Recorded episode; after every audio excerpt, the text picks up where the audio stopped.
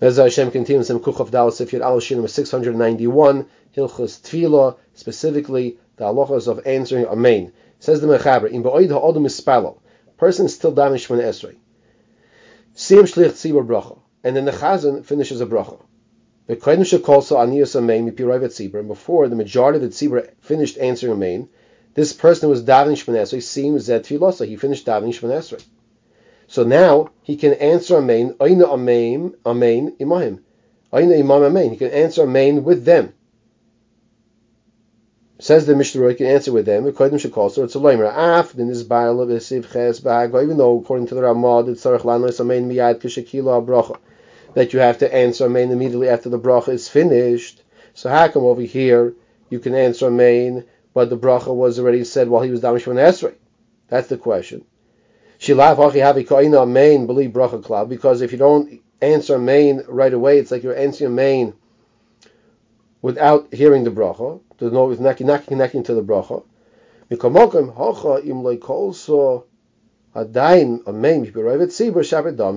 that's what we're learning over here. That since the majority of the tzibur is just finishing say amen, and then you finish your shmon esrei, you can join in with them and say amen as well. Because answering amen is also part of the bracha.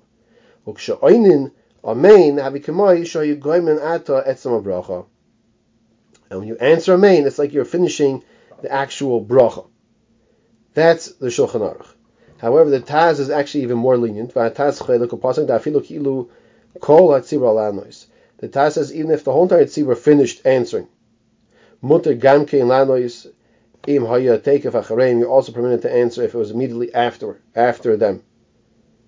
However, Chidusha Kiva Eger, Sefer Gibagin Gibayim, Eskim Shulchan Aruch, they agree to the Shulchan Aruch that it's only if Ravid Tzibur answered Amen, that's when you can that's when you can answer Amen as well with them. Siyam the person finished davening, he finished saying Hi L'Rotzon, He's also finished saying the Tachnumin that are discussed in Sim Kufchav Beis, as we learned earlier. Mem Dalid, now the Ramah says, Let's say the person didn't hear the bracha at all.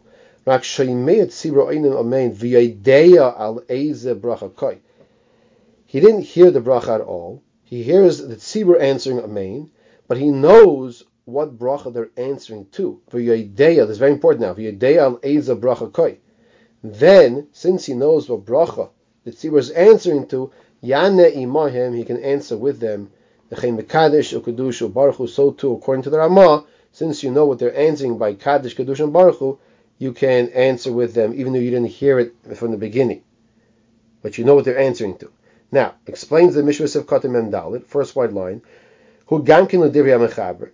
rak, so the Ramah is also going according to the mechaber, but he's he's saying one different point. He's mechadish this that he says v'yedehal eza bracha that the person who's answering knows what bracha is answering to.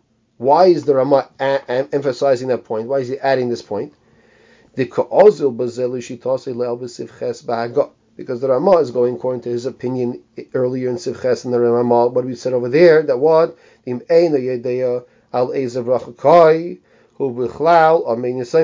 he doesn't know what bracha is going on, then if you answer main, but you don't know what bracha you're answering main to, that's the main Nisaima that's an orphan domain. So to that, the Mishnah is bringing down and clarifying. That's why the Ramah emphasizes vayedei al bracha. He knows the bracha he's saying.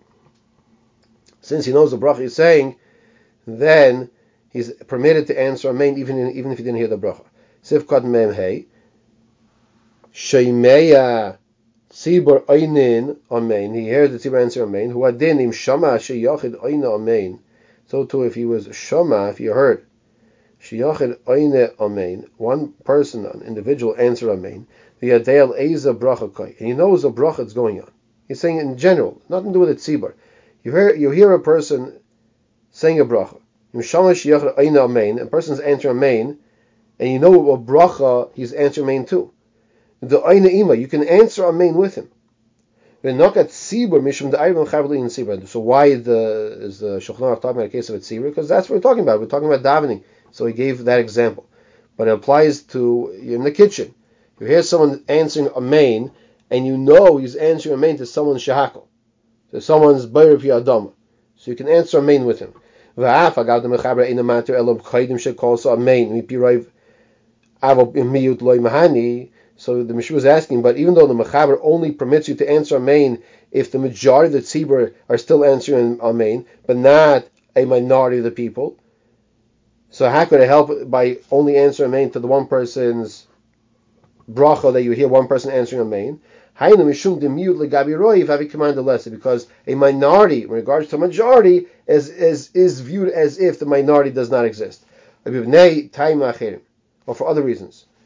As is discussed in the Berlacha, there's no tzibur, there's only one individual, you can answer Amen with the person when you know what he's answering Amen to. The Kaddish, he concludes over here, so, so too by Kaddish,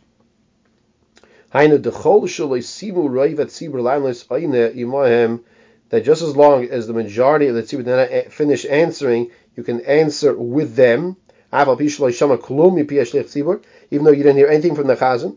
So in other words, you come into shul, and you, you didn't hear the Baruch Hu as Hashem Varech, you hear Baruch Hashem Varech Lo'elam Ved. So you can answer Baruch Hashem Varech Lo'elam Ved. You didn't hear the the Chazan saying the beginning of Kaddish. You you hear Yehei Shmei Yerabba Mevarach. You can answer Amen Yehei Shmei Yerabba Mevarach because you know what they're answering to, and, and, and even more so that the Rav Tzibur is still saying you could join in with them. Ayin Simon Vav Mishturas of Katan Test and other Maimon over there for more elaboration.